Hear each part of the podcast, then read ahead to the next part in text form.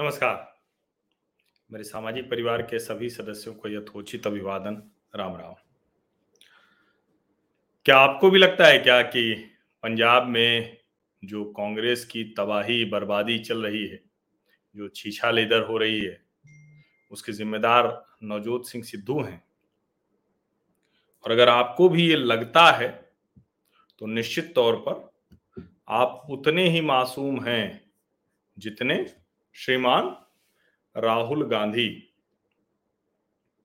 कई लोग कह रहे हैं, और मैं टीवी की बहस में भी खुद भी सुन रहा हूँ और दूसरी जगहों पर भी सुन रहा हूँ कि लोग कह रहे हैं कि जो कांग्रेस के प्रति सहानुभूति रखते हैं, ऐसे जो पत्रकार बुद्धिजीवी हैं, जो चाहते थे कि राहुल गांधी, पहले वो राहुल गांधी को मासूम कहा करते थे। अब आजकल कुछ और कहते डरते हैं तो कुछ किसी और को बलि चढ़ाने के लिए खोजते हैं। और अभी उनके लिए बलि का बकरा है नवजोत सिंह सिद्धू।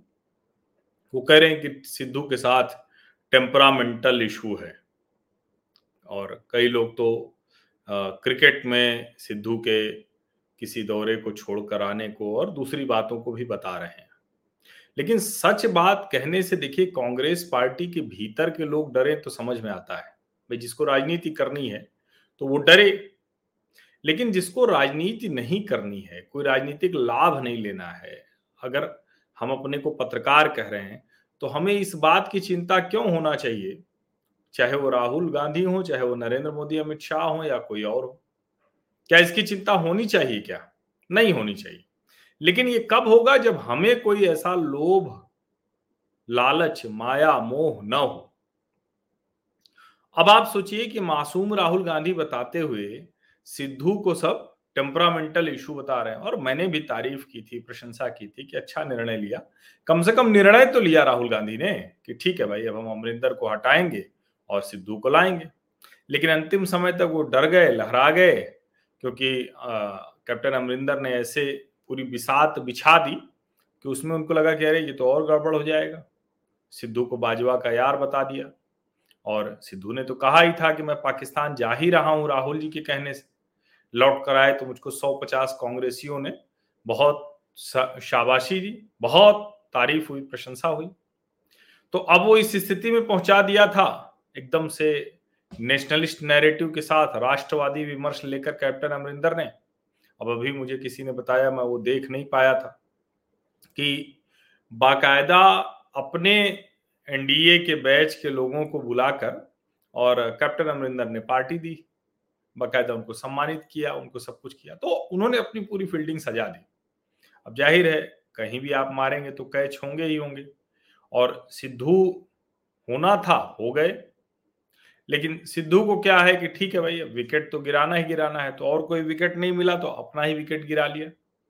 अब इतने समय से वो इस मोह माया में थे। 2017 में पार्टी में इसी नियत में उनको थे कि अच्छा ठीक है भाई, हम जीत जाएँगे। अच्छा चलो जीत गए तो हमको कुछ तो मिलेगा। मंत्री बना दिया, मंत्री से भी हटा दिया अमरिंदर ने। गांधी परिवार कुछ नहीं कर पाया।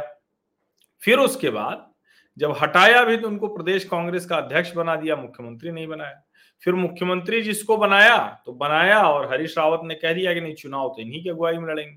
कुछ दिन बाद जब दबाव पड़ा, चारों तरफ़ से चीछा लेदर होने लगी तो फिर कह दिया कि अरे नहीं नहीं, अब तो नहीं हो पाएगा। तो सिद्धू ने कहा कि भाई हम इसीलिए तो आए हैं, मुख्यमंत्री ही तो बनना है।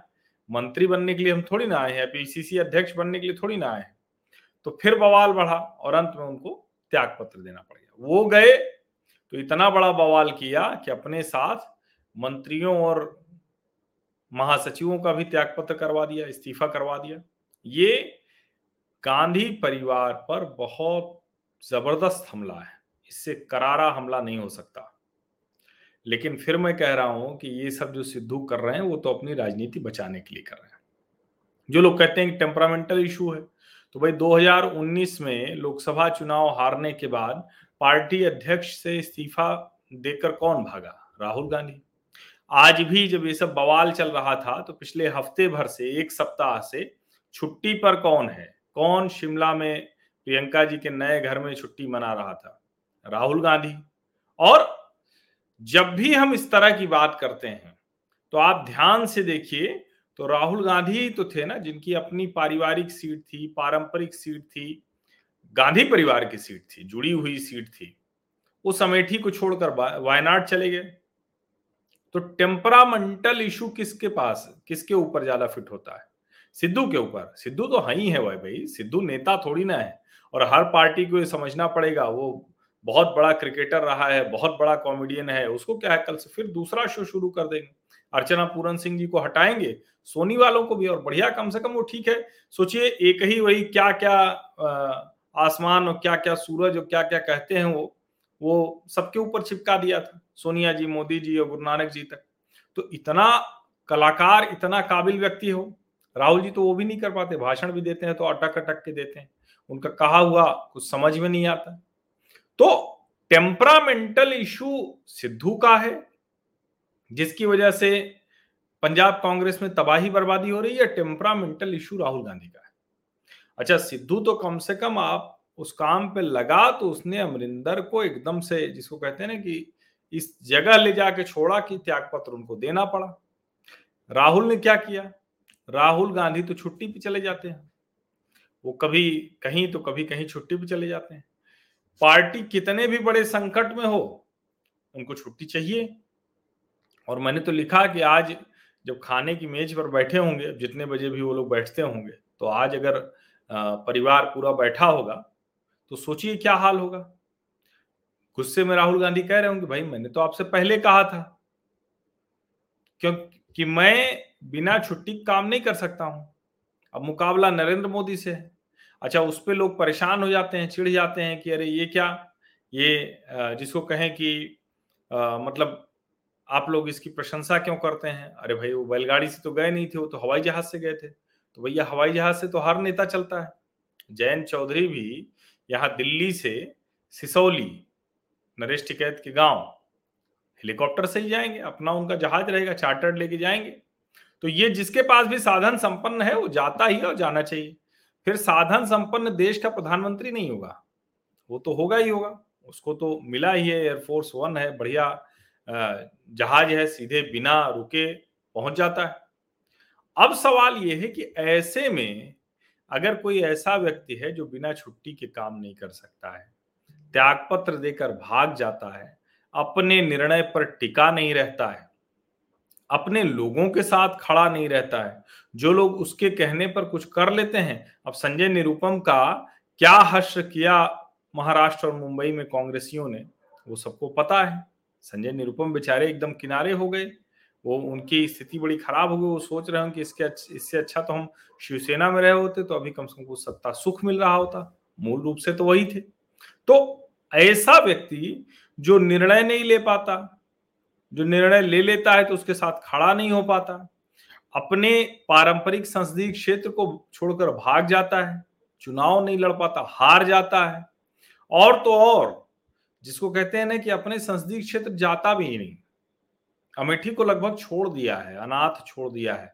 अब वहाँ के लोग इसके बाद भी अगर गांधी परिवार को कुछ भी वोट दें तो फिर उनकी कृपा है उनकी महानता है। फिर तो मतलब वो आ, सोच के रखे हैं कि भाई हम देंगे जो करना हो कर लो। लेकिन देश अब थोड़ा आगे बढ़ गया है। अब इतनी चर्चा होती है, लोगों को सब पता है, लोग पूछते हैं, भाई, कि अच्छा ये बताओ, जब इतना ये सर्वशक्तिमान प्रथम परिवार उसके संसदीय क्षेत्र से आते हो तो तुम्हारे यहाँ क्या क्या है भाई? तो कहे, कुछ नहीं है, गड्ढा है, मिट्टी है छोटा सा गेस्ट हाउस है, और क्या है? कहे, कुछ नहीं, और तो कुछ है नहीं। जगदीशपुर में इंडस्ट्रियल एरिया बना था कुछ कुछ आई थे धीरे धीरे सब चली गई। अब क्या हुआ? कहे, अब जाकर स्मृति जी आई तो लेके आती हैं, कुछ गतिविधि कराती रहती हैं। अब सवाल ये है कि कौन, किसके टेम्परामेंटल इशू की प्रॉब्लम है? और सिर्फ़ पंजाब में नहीं, पूरे देश में जो कांग्रेस का ये हाल है, उसका जिम्मेदार कौन है? अब आप सोचिए कि कन्हैया कुमार और जिग्नेश मेवानी, ये उनकी उम्मीद की किरण है। उनकी वजह से अब वो राजनीति करेंगे। उनके साथ मिलकर भाजपा और संघ से लड़ेंगे। अच्छा ये चूँकि बहुत लंबे समय से ये राहुल गांधी जो उपाध्यक्ष थे तो तब तक शुरुआती दौर में उनके इर्द गिर्द जो टीम हुआ करती थी, वो कांग्रेसी परिवारों के बच्चे थे। किसी के पिताजी कांग्रेस सरकार में राज्यपाल थे, किसी के पिताजी मुख्यमंत्री रहे। कोई पारिवारिक तौर पर उसमें, उस वक्त ज्योतिरादित्य सिंधिया, सचिन पायलट, मिलिंद देवड़ा, ये सारे लोग भी शामिल थे। और दूसरे लोग भी शामिल थे जो इस तरह से चर्चा में नहीं दिखते थे, लेकिन वो सब राहुल की मंडली में थे। तो कुछ सलाहकार थे, कुछ मित्र थे, कुछ टीम की तरह काम करते थे। धीरे धीरे वो सारे लोग दरकिनार कर दिए गए। कहे कि राहुल सफल नहीं हो रहे बस भी नहीं क्रिएट कर पा रहे हैं। अब दो चीज़ समझनी चाहिए। एक तो है कि कम्युनिस्ट बज तो क्रिएट कर लेते हैं, लेकिन सवाल यह है कि भारत जैसे देश में, जहाँ आस्था महत्वपूर्ण है। वहाँ हर दिन आस्था पर चोट करने वाले, मज़ाक उड़ाने वाले, कम्युनिस्टों को कोई वोट देगा क्या? तो वही हुआ भी देश से गायब हो गए। उन्नीस सौ बावन में जब पहला आम चुनाव हुआ तो दूसरे नंबर पर तो वही थे कांग्रेस के बाद। लेकिन धीरे धीरे कैसे वो अपने आप को नीचे की तरफ़ लेके चले गए? इंदिरा गांधी ने कम्युनिस्टों का बहुत अच्छे से उपयोग किया था। उनको लगा कि भाई कांग्रेस पार्टी में कोई पढ़ते लिखते लोग हैं नहीं, जो लोग हैं वो सब अपने अपने अच्छा कांग्रेस में नेता हुआ करते थे, बड़े अच्छे हिंदुओं के नेता हुआ करते थे, जातियों के भी मज़बूत नेता हुआ करते थे, सब उस तरह से काम करते थे। लेकिन धीरे धीरे वो सब खत्म होते गए और जनार्दन द्विवेदी ने 2014 चुनाव के बाद कहा कि भाई ये जो एंटी हिंदू पार्टी हो गई प्रो मुस्लिम अपीजमेंट वाली पार्टी, उसने हमें बर्बाद कर दिया। जनार्दन द्विवेदी को ही कांग्रेस ने किनारे कर दिया दरकिनार कर दिया। ए के एंटनी साहब, वो जो रक्षा मंत्री थे, उन्होंने कहा था कि भाई हमारा बुरा हाल इसी वजह से हुआ, लेकिन कोई फ़र्क नहीं पड़ा, जबकि ए के एंटनी तो सोनिया जी के अति विश्वस्त लोगों में हैं। बहुत ज़्यादा, अहमद पटेल के बाद उनकी स्थिति बड़ी अच्छी हुआ करती थी। तो राहुल गांधी दरअसल किसी भी चीज़ को, न तो जो पार्टी सिस्टम से फीडबैक आता है, उस पर लोड लेते हैं। न जो उनके शुभचिंतक पत्रकार हैं, उनकी बात सुनते हैं, वो बेचारे टीवी पर बैठकर और उनको एक तरह से कहें कि बचाने में ही उनकी पूरी ऊर्जा चली जाती है। कहते हैं, भाई अमर्यादित न होइए, शालीनता से रहिए, कांग्रेस पार्टी के बारे में गलत बात मत कीजिए। इस सबने कांग्रेस का जो बचा खुचा था, वो भी खत्म कर दिया है। और ये समझना बहुत ज़रूरी है। इसलिए अगर आपसे कोई कहे कि पंजाब में कांग्रेस की ये जो तबाही है, कांग्रेस के भीतर जो हो रहा है, कांग्रेस में जो हो रहा है, इस सब के जिम्मेदार नवजोत सिंह सिद्धू हैं तो फिर आप उनको समझाइएगा कि भाई देखिए, ये ये पॉइंट पे जरा मुझे बता दीजिए कि सिद्धू कैसे उसके जिम्मेदार हैं।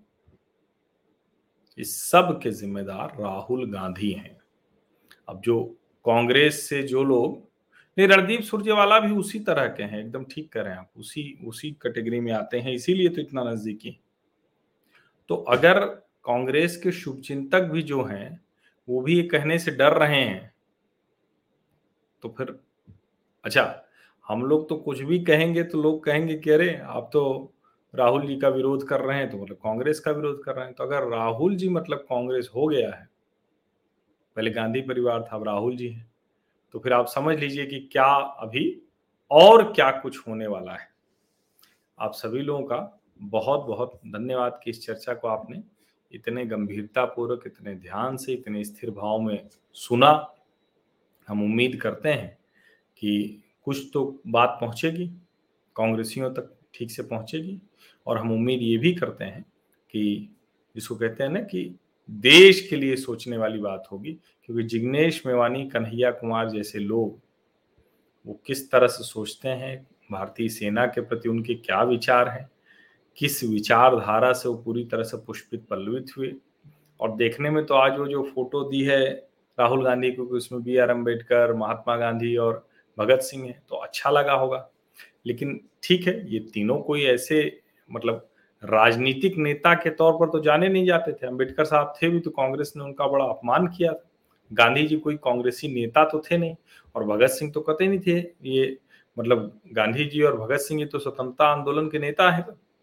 तो अंबेडकर साहब को आप अगर कहेंगे कि वो नेता थे संविधान सभा में तो भी जिसको कहते हैं कि वंचितों के हितों के लिए उन्होंने बड़ी लड़ाई लड़ी। लेकिन आप कांग्रेस पार्टी में शामिल हो रहे हैं और आप नेहरू गांधी परिवार से ही पूरी तरह से मुक्त कर दे रहे हैं।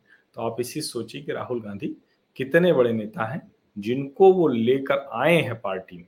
वो किस तरह से कांग्रेस को देखते हैं? और तो और, जिग्नेश मेवानी ने तो पार्टी में शामिल होने से भी मना कर दिया। कहा, भाई, विधायकी चली जाएगी हमारी। क्लॉज है, उसमें गड़बड़ हो जाएगा। तो इस तरह के लोग पार्टी में आ रहे हैं। अब बाकी आप सोच लीजिए, सिद्धू को गाली देना है तो दीजिए। सिद्धू का मज़ाक उड़ाना तो रही सिद्धू के लिए तो मतलब अगर तय कर लेंगे सिद्धू तो अर्चना पूरन सिंह जी को तो कुर्सी खाली करनी ही पड़ेगी।